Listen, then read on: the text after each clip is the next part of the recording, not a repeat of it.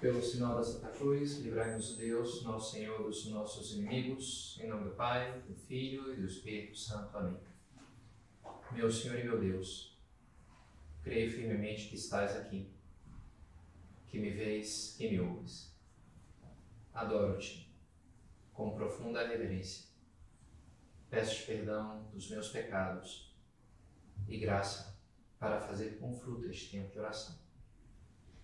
Minha mãe, Imaculada, São José, meu Pai, Senhor, meu anjo da guarda, intercedei por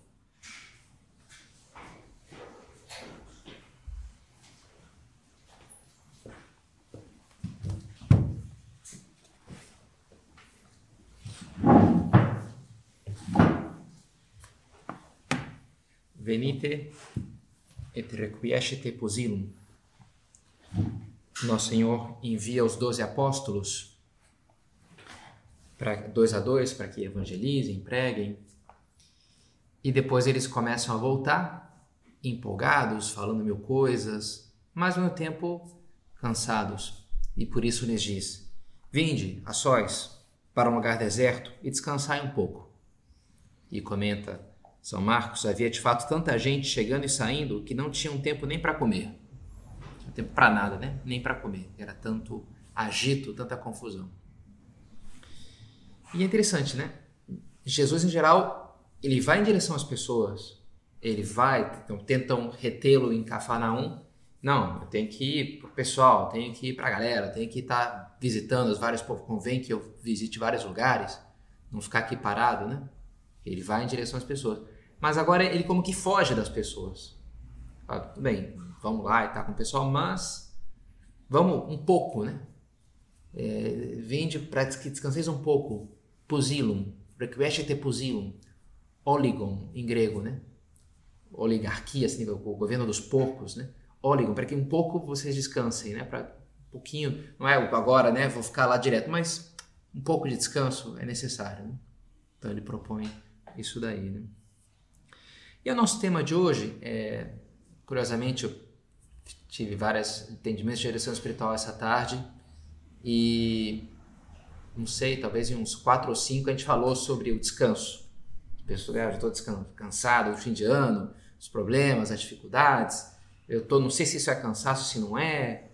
Eu estou meio desanimado com as coisas. Né? Também é verdade que eu estou dormindo super pouco. Então foi o tema de várias direções. Enfim, é um tema que é, passa habitualmente na direção espiritual, porque influencia né, na vida das pessoas.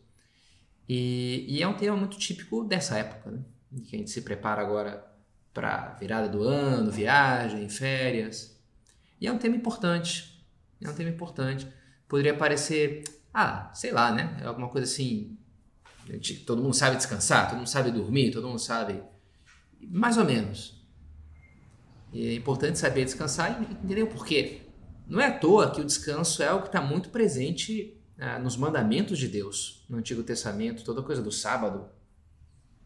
E é toda uma coisa muito séria, né? A coisa de não trabalhar no sábado, o descanso para louvar o Senhor um dia por semana. Uma coisa de Deus, terceiro mandamento. E, e que inclusive ele estende aos animais, a terra. A cada não sei quantos, sete anos tem que deixar descansar a terra, não pode plantar lá, já tem né, como os primórdios ali de, de conceito de agricultura, também o descanso da terra também ela precisa descansar, né? É, Deus se preocupa com isso e, portanto, é normal que a gente se preocupe também, porque assim como a terra se desgasta, a nossa alma também. E a gente começa a experimentar esses sintomas do cansaço, que é a falta de forças, menor rendimento nas tarefas que fazemos, dificuldade por se concentrar, irritabilidade, começa a faltar com a caridade, brigar com qualquer um, com qualquer coisinha tédio diante das tarefas habituais, uma série de coisas muito ruins que atrapalham a nossa vida em vários aspectos. E a gente, Deus não quer que a gente viva assim. Se é normal que nos cansemos, o normal é que busquemos descansar, desfazer o estrago positivo também, né? Que, que produz o esforço que convém que a gente faça também, né? Até porque se a gente não faz isso, a gente vai fazer isso voluntária ou involuntariamente se a gente não descansa de forma programada e sistemática, o corpo, se o cara não dorme, isso. Escutava um podcast de um especialista em sono, fala, cara, O cara é capaz de morrer por greve de fome. A gente é capaz de fazer isso. Ficar sem comer até morrer. Agora a gente não é capaz de morrer por greve de sono. Uma hora o corpo apaga, tu queira ou não. Eu tenho experimentado isso. Me parecia quando eu era mais jovem mais absurdo, mas ultimamente eu experimento mais isso. Até um padre da obra ele fala que ele dormiu pregando uma meditação. é toda uma proeza, né? De fato, é isso. Aí eu não cheguei, cheguei perto disso já. Mas às vezes falando com uma pessoa, quando eu tô com, sei lá, por muito sono, às vezes dá uma apagada assim, pô, peraí, o que tá acontecendo aqui, né? Perda do controle aqui, né? Alguma coisa tá mal o negócio. Eu? Gravei, parece absurdo, mas hoje a gente vai ficando mais velho, isso começa a acontecer com mais frequência, né? Ou tu, do programa ou a coisa vai acabar acontecendo, sabe? É assim, diz o Sertilange nesse livro genial, A Vida Intelectual. Quando não se previu o repouso, o repouso que não se toma, toma-se. Ele se intercala subrepticiamente no trabalho sob a forma de distração, sonolência, necessidade de ser de, que deve ser atendida, não se tendo pensado nelas no tempo devido. O cara tem que ir no hospital, tem que fazer não sei o quê, ah, não previ que tinha, deu pau, porque não se programou, porque não descansou, e a coisa começa a ser pouco eficiente, né? A vida do cara começa a ser pouco eficiente.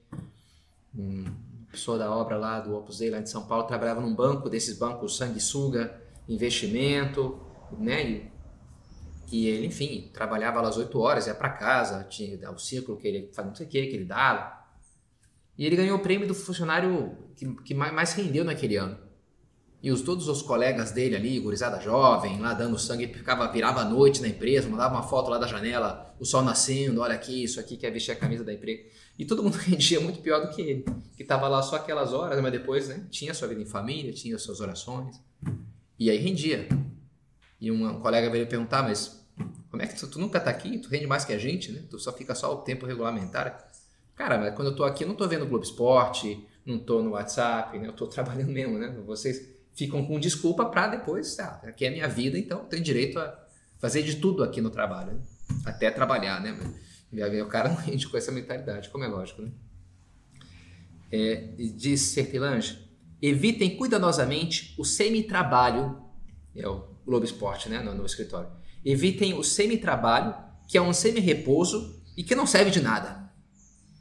Trabalhem energicamente, depois relaxem, nem que seja por meio de um esparcimento relativo que prepara, auxilia ou encerra o trabalho. Né? Agora, às vezes tem um play hard, é, work hard, né? vem essa, essa, frase, né? Trabalha duro e, e, joga, descansa duro, né? Joga futebol, dá a garra ali, entra com o negócio, né? Agora eu vou, vou ler esse negócio, agora eu vou entrar nesse filme, eu vou escutar essa música, mas faz as coisas com intensidade. Quando a gente não faz as coisas com o descanso, com intensidade, a gente não vai trabalhar com intensidade tão pouco, e aí vai ser toda essa vida mais ou menos, que serve pra nada, né? Como diz o Sentinante, que é um meio trabalho, que é um meio. Depois tem porcaria nenhuma, né? Cara, nem trabalha, nem descansa. Cara, trabalhar, trabalhar, descansar, descansar, né? Agora fora o trabalho, agora eu tô aqui com a minha família, agora eu tô com Deus na minha oração. E é isso aqui. É assim que a pessoa funciona bem. Quando ela vive cada momento, né? faz o que deves, está no que faz, como diz aquele ponto de caminho. Né? Então, é, esse é um princípio muito importante e que tem muito a ver com humildade, a virtude da humildade.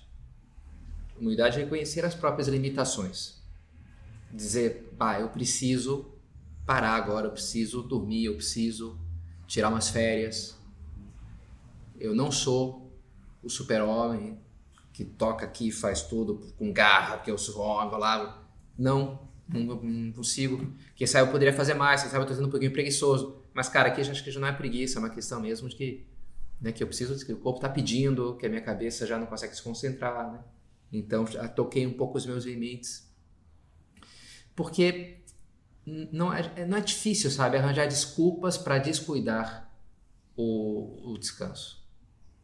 A gente vê, não, os grandes homens, Napoleão dizia, né, seis horas de sono para um homem, sete para uma mulher, oito para um tolo.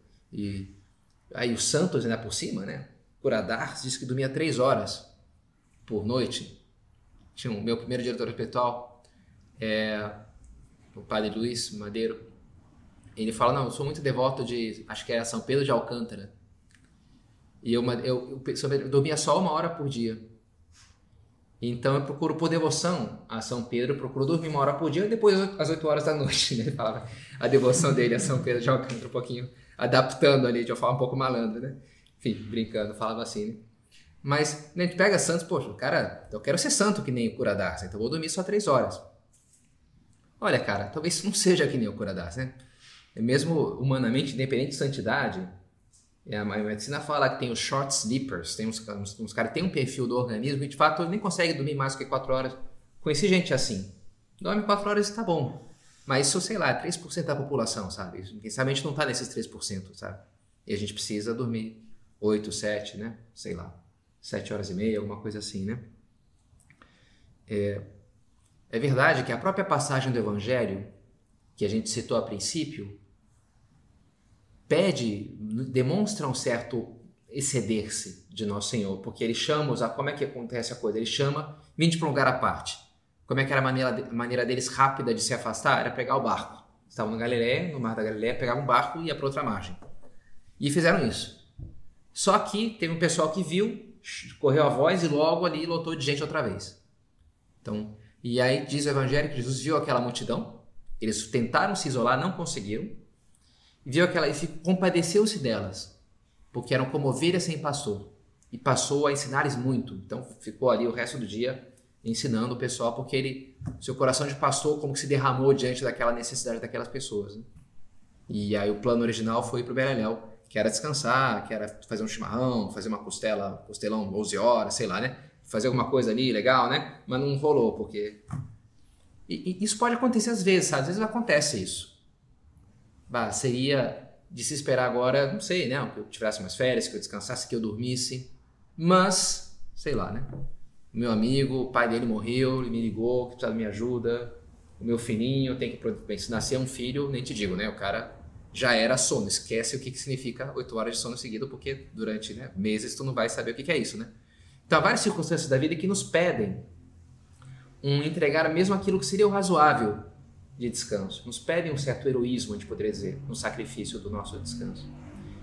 E olha, o que a gente vai fazer? Bem, vamos lá, né? Vamos enfrentar o melhor que a gente pode aquilo. Também está disposto a arregaçar as mangas e fazer o melhor que a gente pode.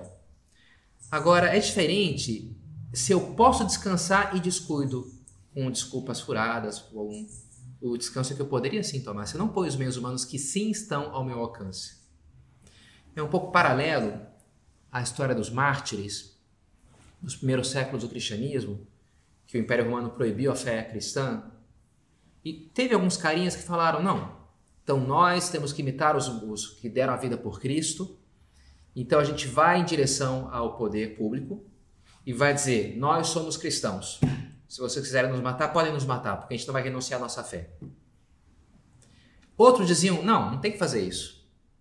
Se te prenderem, Beleza. Se te obrigarem, ou tu renuncia a Cristo, ou eu te mato, aí beleza, tu, tu não, não vai renunciar ao Senhor, não vai apostatar. Mas tu não tem que voluntariamente te entregar a um poder público injusto que tá. E eu, não, vamos lá, tem que ser radical, eu não tenho medo de morrer por Cristo. E esses caras que iam e se entregar voluntariamente, em geral, a maioria deles acabava apostatando, curiosamente. Eram os mais valentes na teoria, mas chegava a hora, na hora do vamos ver, eles morriam de medo e, e negavam a fé em Cristo e iam embora. Quase todos era isso, né? Ao, ao contrário daqueles que não se entregavam voluntariamente, e aí na hora que eles tinham, aí eles tinham a graça de Deus, e eles resistiam e davam a sua vida por Cristo, como que Deus rejeitou o sacrifício de, de Caim e aceitou o de Abel. Um pouco, eu não quero esse sacrifício. Eu não quero, né, que tu podendo descansar, não descanses como se isso fosse grato a mim. Isso não me é grato. Agora, se tu não pode, muito bem. Aí sim, eu aceito esse sacrifício e te dou forças, quem sabe até para ir mais além do que humanamente seria razoável.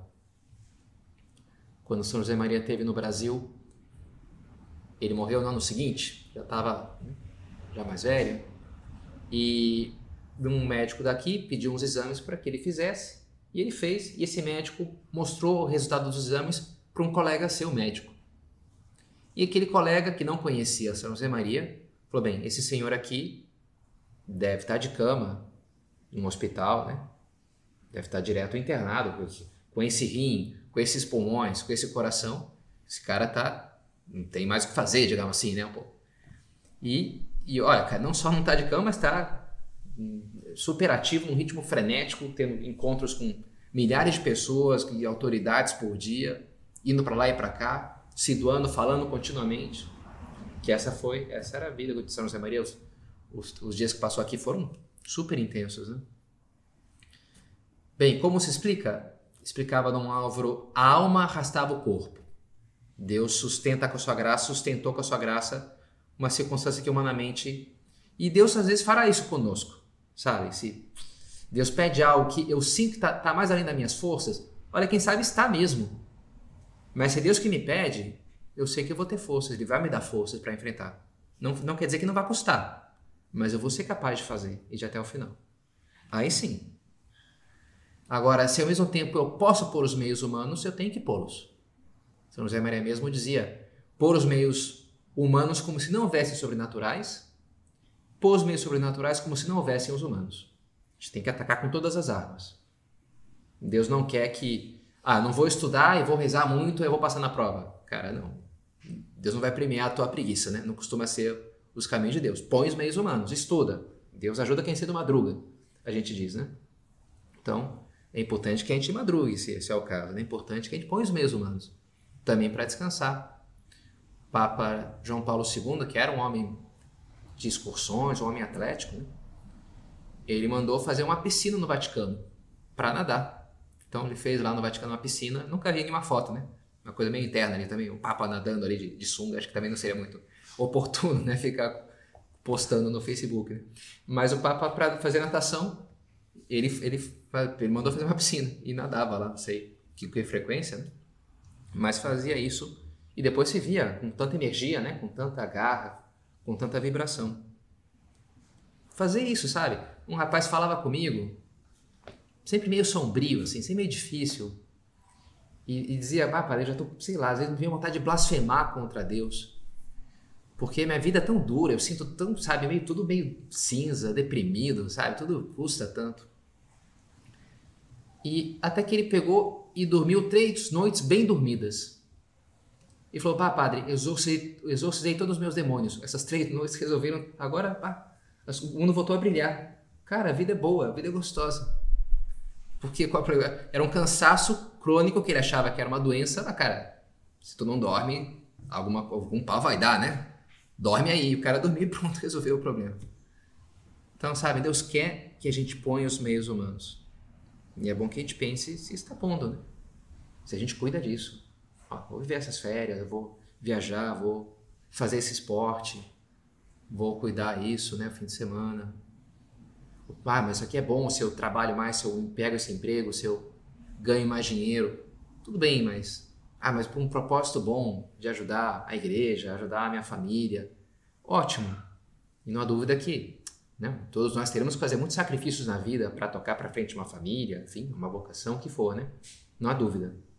Mas ao mesmo tempo, não de uma maneira irresponsável, né? de uma maneira descontrolada.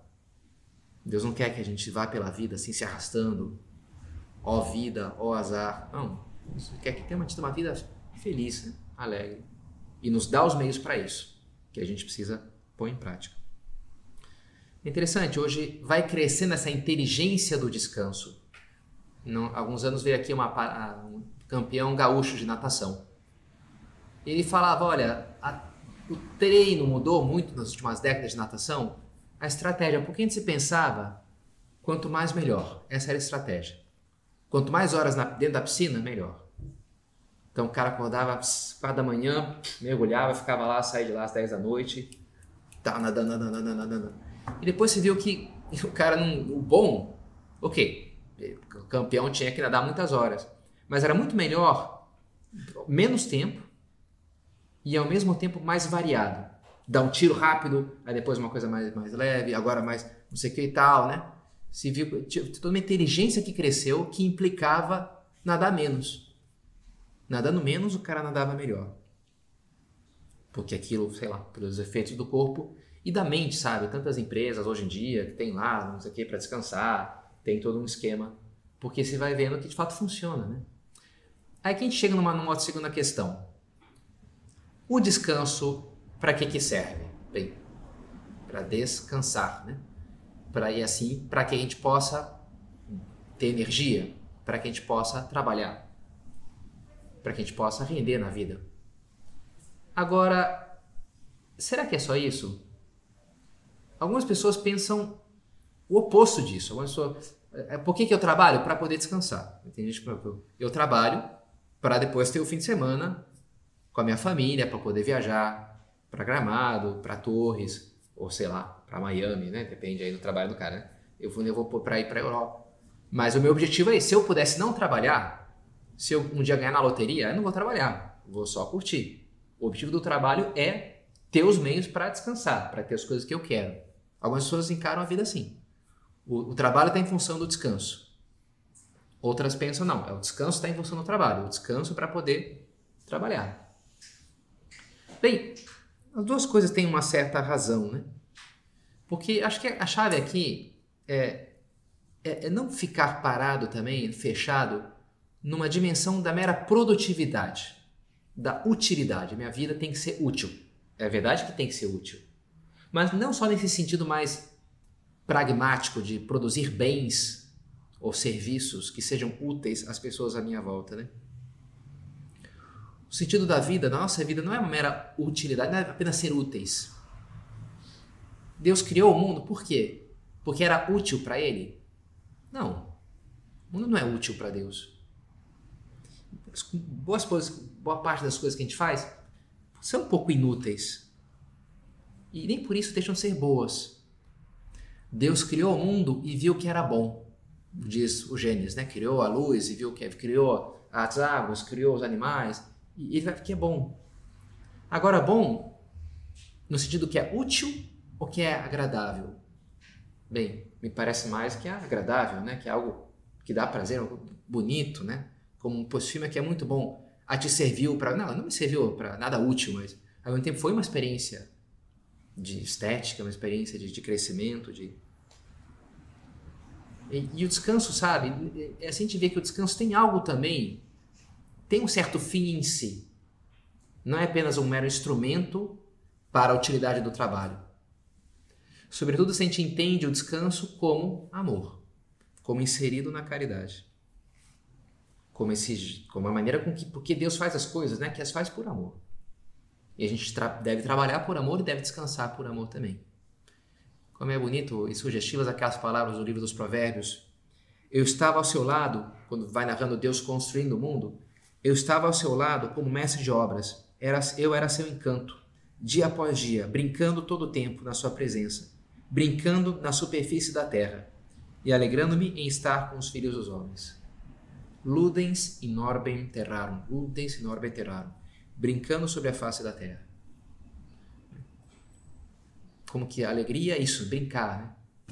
Hoje de manhã estive numa reunião de padres da, da área exatamente tem esses encontros e foi ali na Santa Cecília, Padre Vanderlei, e ele tem um, um, Golden Retriever, um cachorro super bonito, de um ano e meio, super bobão, brincalhão, assim. E agora ele ficou do meu lado, os pais falando umas coisas, eu fiquei brincando ali, mordendo a mão, eu gosto, não sei se já fizeram isso, né? Ele fica mordendo a mão, e tu puxa assim, dá uns tapas nele, brincadeira, brincadeira de homem, né? Brincadeira de homem é, é, é briga, né? Os cachorros brigam, brincam assim, né? Brincar de briga, de morder, né? Legal, né? E aí foi, pô, descansou. Aquilo para mim já valeu o encontro, né? Ficar ali brincando com uma coisa legal, né?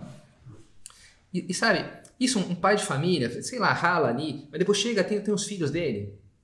E mesmo, sei lá, passou três noites sem dormir com o bebê lá, mas ele olha para aquela criancinha e fala, pô, meu filho, cara. E o amor que ele sente justifica tudo, sabe? Não sente ele, pá, que desgraçado que eu sou, que eu não consigo dormir. Não, cara, pô, isso aqui vale muito a pena, sabe? O que, o que eu sinto, o carinho, né?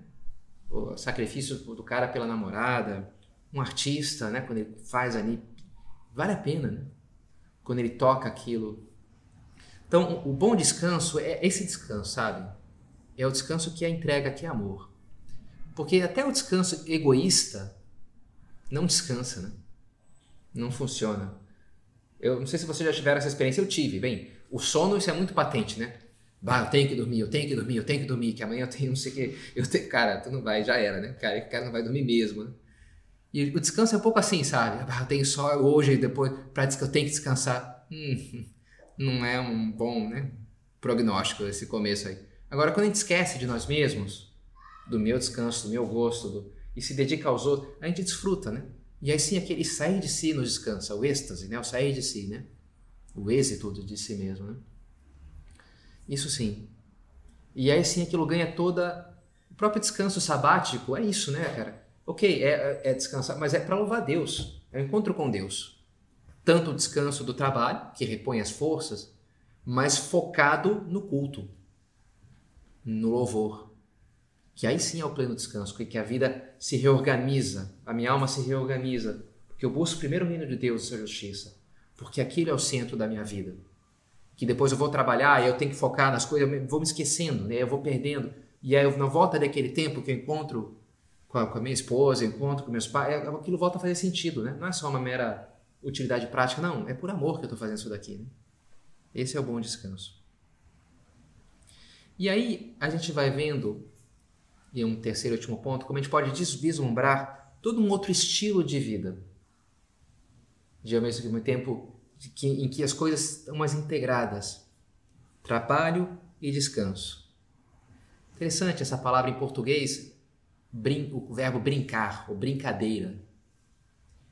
Não tem muita tradução, engraçado, né? Em espanhol eles têm juego e chiste, que é piada e jogo. Quando a gente fala, tava, tá, é, tava brincando, mas não tem, não traduz muito, muito bem o, o, o brincar nosso. Mesmo em inglês, né? Tem joke e play. Mas play, o cara pode estar jogando poker, pode estar jogando a final da Copa do Mundo, é o verbo play. Mas não é brincadeira, né? Não é brincadeira, mundo é brincadeira, é um negócio sério, né? Não é uma coisa que faz uma brincadeira com uma criança, criança que é brincadeira. Uma coisa que tem algo de lúdico, de simples, de espontâneo, de, de um pouco informal, né? De, de gostoso. Ao mesmo tempo que não é, é o verbo avacalhar, né? Que já é, é também um verbo bem, bem brasileiro. Isso eu acho muito engraçado esse verbo. Lembra vaca, não sei, né? Ah, o cara está sempre avacalhando. Não, uma coisa é brincar, outra coisa é avacalhar. Avacalhar é o cara que não é sério. Mas um cara sério brinca também. Tem uma coisa boa, esse clima de quem sabe brincar. Essas são as pessoas mais, mais sérias mais eficazes. Voltamos para o Sertilange, que é um cara super sério e profundo, né? Se estiverem em grupo, façam boa acolhida às distrações uns dos outros. O homem que não graceja nunca, diz Santo Tomás, que não aceita brincadeiras e não incentiva o lado lúdico ou relaxante de outrem, é um bronco e tem um alto custo para o próximo. Difícil, né? Conviver com uma pessoa assim. Não se consegue viver um dia sequer, diz Aristóteles, com um homem inteiramente sombrio. Interessante. Autoridades, né? Santo Tomás de Aquino Aristóteles, né? Difícil conviver com pessoas que estão sempre assim, levando para o lado. Não, eu sou uma pessoa séria. Comigo não tem brincadeira, não. Ih, cara, difícil, né? Difícil que tu faça coisas importantes na vida, que tu agregue, que tu... Se conta aquela história quando estavam levantando o obelisco da Praça de São Pedro, que trouxeram lá do Egito, um negócio gigante, né? E o Papa estava cansado com as confusões que davam. O italiano é um cara que fala bastante, né? Todo mundo quer dar opinião. Então o Papa colocou uma excomunhão, foi um negócio sério, né? O Papa tem poderes, né? Para quem falasse alguma coisa durante a, o levantamento do obelisco. Tinha se feito em silêncio. Chega desse negócio aqui. Se alguém dizer um pio, tá excomungado. Opa, o negócio é sério, né? E aí começaram a levantar com umas cordas ali com o sistema que fizeram, levantar aquele negócio gigante, né? E as cordas começaram a, a estalar. Alguma rompeu, alguma. Esse negócio aqui não tá bem, né? E aí o pessoal viu que a coisa ia dar pau, né? Calcularam mal ali o peso do negócio, né? Aí um cara falou: molhem as cordas. Começou a gritar: molhem as cordas. Foi excomungado, né? Enfim, depois deve ter levantado, espero que tenha levantado a excomunhão dele. Porque ele era marinheiro. E ele sabia que quando a corda está seca, ela se torna menos elástica, menos resistente. E aí obedeceram, começaram a jogar água nas cordas, aí elas como ficaram mais elásticas. E aí, de fato, elas aguentaram mais e conseguiram levantar. Imagina, ia cair, quebrar, matar os 20 carinhas ali, sei lá, né? Ia ser uma tragédia, assim. E o cara, né, sumiu a bronca ali e falou. E é uma imagem interessante, né? Essa corda muito tensa, ela rompe, né? Então, se tu joga uma água ali, faz a coisa um pouco mais fluida, faz, né, um pouco, dá um, uma graça ali, põe um açúcar, põe um sal, sei lá, né? põe um negócio ali, dá um molhozinho, a coisa fica, né? Passa uma manteiga, não sei, né? E aquilo fica mais É bom, sabe, que a gente tem esse espírito. Um rapaz, esse espírito da, da gamificação, negócio legal, né? Um rapaz, ele, ele fez uma planilha no Excel. As coisas que eu devo fazer, mas me custam, estudar, ler não sei o que, fazer os exercícios, e as coisas que eu gosto de fazer. E ele fez uma pontuação. Quando eu faço aqui essa leitura de meia hora de inglês, eu ganho 10 pontos. Para 20 10 minutos de joguinho custa, sei lá, não sei quantos pontos, né? É uma, um bombom custa tantos pontos, uma Coca-Cola tantos pontos. Isso aqui me dá tantos pontos, né? Eu acordar na hora, 20 pontos. Então o cara, né, fez, e aí ia fazendo aquela, aquele jogo, aquela cálculo financeiro ali, aquele comércio, né? Ah, ele não precisava disso? Olha, cara, sei lá, se a gente nascesse santo, né? Muitas coisas a gente não precisava, mas a gente tem que lutar para isso. Né? Já na minha vida espiritual, muitas vezes fiz coisas muito parecidas com essa. Atualmente estou com um rastreador de hábitos, que, cara, eu tenho a minha meta, eu já não bati a meta ainda, já são três elementos, dois eu já bati, não, bati um só, faltam dois elementos que ainda tem que fazer três, sete, sete. Então já fiz, acho que dois, seis e sete, então estamos quase lá, hoje acho que vai dar. E aí tu bate ali, aí sai umas, uns foguinhos de artifício, grande trabalho, isso aí, cara, até o melhor e tal, né? Beleza, né? Não, sei lá, não me dá um, não parece um bombom aqui que eu vou comendo, mas dá uma satisfação. Isso ajuda, né? Viver um pouco ludens in orbe enterrarum, brincando sobre a face da terra. Que também a minha vida espiritual, a minha luta, tem esse toque, não necessariamente uma coisa né, super séria, tem que fazer assim, acabou, estoica, uma coisa assim. Não, cara, põe um ar ali, oferece isso para Deus, né? pede ajuda Nossa Senhora, pede teu anjo da guarda, põe uma meta e, e, vamos, vamos em frente, né? Com esse clima assim de, de quem é, de quem é filho de Deus e que está aqui nessa terra e que gosta, né? De amar Deus e lutar para sua glória. Sim é que vale a pena. Uma vez um padre, até fui visitá-lo essa semana, lá no Arroio dos Ratos. Quando ele estava em Guaíba, ele me chamou lá para uma novena cada padre pregava sobre o seu lema de ordenação. Eu não tinha um lema de ordenação, não tenho, né? Esse é um costume, não sei se brasileiro ou gaúcho, mas né, quando eu me ordenei, hum, ah, lema é coisa de bispo, né? Esse era o meu conceito. Mas, enfim, precisava ter um lema, eu peguei, peguei esse lema. Que é umas palavras de Sara, a mulher de Abraão, que eu li nesse livro Psicologia Aberta. Um padre que é psicólogo também. E as palavras são Risum fecit me dominus. O Senhor me fez rir. Quando ela escuta que, que ela vai ter um filho já, super velha, né? Vem lá os três, que é uma imagem da Santíssima Trindade, os três anjos, e falam para Abraão que, que ele vai ter um filho de Sara. Ela está escutando ali de trás da tenda, meio ali, né, de curiosa, escondido, e ela ia dar uma risada assim. E ela fala: O Senhor me fez rir, e, e por isso põe o nome do filho Riso, que Isaac significa riso. Porque quando ela se soube que ela ia ter Isaac, ela deu uma risada, né? E aí pôs um nome meio engraçado, né? Sorrisinho, sei lá, né? Ou gargalhada, um nome meio assim para pôr no teu filho, né? Não recomendo. Mas ela pôs, né? Isaac, né? Porque o Senhor me fez rir. E parece uma coisa bonita, né? Eu li esse, esse, esse lema destacado, sobretudo nesse livro, numa reflexão que ele faz sobre Natal, sobre a Gruta de Belém, é o primeiro capítulo desse livro Psicologia Aberta como o riso que sai da, da, gruta, da gruta de Natal e se espalha pelo mundo, né? o bom humor de Deus que quebra toda a lógica humana e desconcerta, se fazendo um bebê, uma criança, nas mãos de Nossa Senhora, que com certeza chorou na cruz, mas com certeza também se alegrou em Belém. Se alegrou no Natal e se alegrou na Páscoa da Ressurreição também. Mas já quando teve o seu filho nas mãos, né? O Senhor me fez rir. Também ela poderia dizer como Sara, né? Então, podemos pedir a ela que nos ajude também a saber descansar por os meios humanos, sobrenaturais e assim ver a nossa vida com esse espírito de uma brincadeira, de que, que a nossa vida seja esse grato louvor ao nosso Criador.